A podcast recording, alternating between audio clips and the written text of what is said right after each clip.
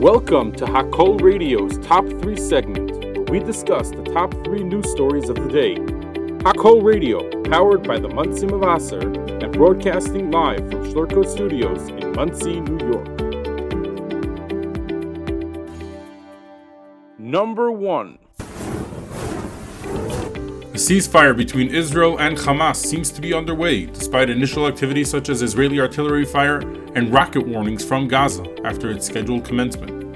Israeli officials confirmed on Friday afternoon, November 24th, that 13 Israeli hostages were indeed released by Hamas and were with the Red Cross making their way to Egypt, after which they will be sent to Israel. Many in southern Israel noted a cessation of heavy weapons fire in Gaza at around 7 a.m., the time agreed upon for the ceasefire to take effect. However, the IDF emphasized that the conflict is not over, branding northern Gaza as a dangerous war zone. As a side deal, 12 Thai nationals working in Israel who were held by Hamas since October 7th have also been released, according to Thailand's prime minister. Speaking to Israeli government spokesperson Eylon Levy, a British TV host accused Israel of not valuing Palestinians' lives as highly as, Isra- as Israeli lives since it agreed to swap 50 hostages for 150 Palestinian prisoners. As insane as such a claim seems, the TV host was actually serious when accusing Israel of this. But what was conveniently left out of the comments was the fact that the quote Palestinian lives that Israel is releasing are people who have committed violent crimes, including attempted murder, while the hostages are innocent civilian men, women, and children. The absurdity of it all. The IDF continued striking Hamas targets across Gaza right up until the truce, searching for the group's infrastructure and engaging with operatives. Israel insists that the ceasefire agreement includes a commitment to allowing Red Cross staff to visit hostages in Gaza, not set for immediate release. The IDF also demolished a major Hamas tunnel under Shifa Hospital in Gaza City just before the ceasefire was set to go into place, and completed its deployment on the truce lines. According to a senior diplomatic source, the guarantors of the agreement, Qatar, the United States, and Egypt, are committed to its full implementation. The first release of Ham- Hamas hostages includes 13 women and children and is scheduled for Friday afternoon, November 24th, with a total of 39 Palestinian prisoners set to be released as part of the deal. Israel's defense minister anticipates a forceful continuation of the military operation against Hamas for at least two months after the brief truce.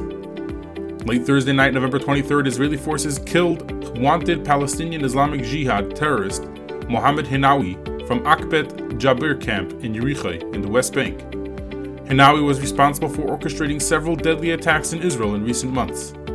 They also demolished the home of Kamel Abu Bakr, the terrorist behind the deadly Tel Aviv shooting earlier this year.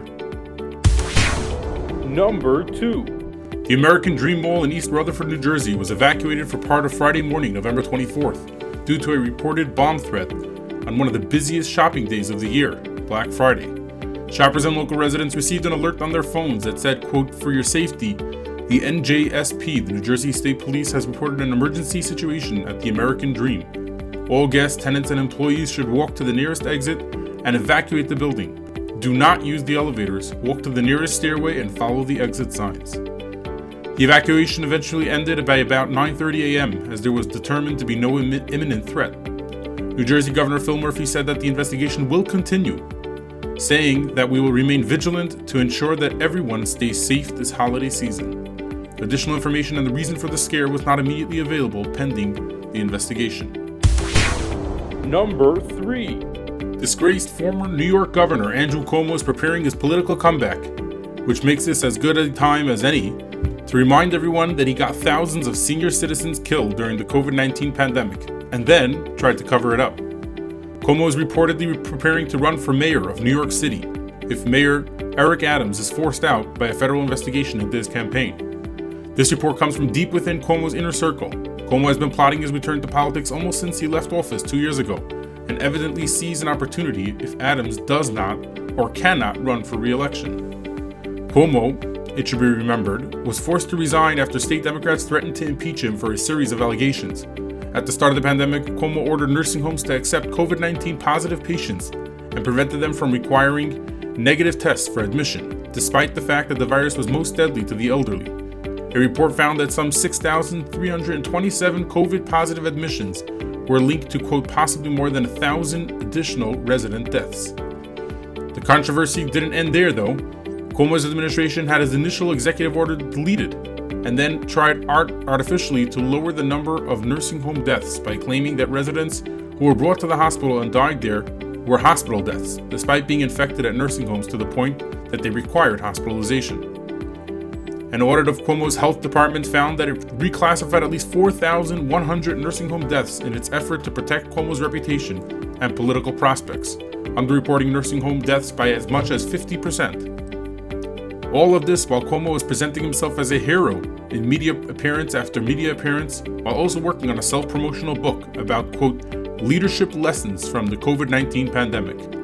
If anyone in American politics has disqualified themselves from holding any level of office anywhere, it would be Andrew Cuomo. He did untold damage to thousands of families with a terrible policy that everyone knew was terrible, even at the time. And then, what's worse, he tried to cover it up while presenting himself as, quote, God's gift to the country.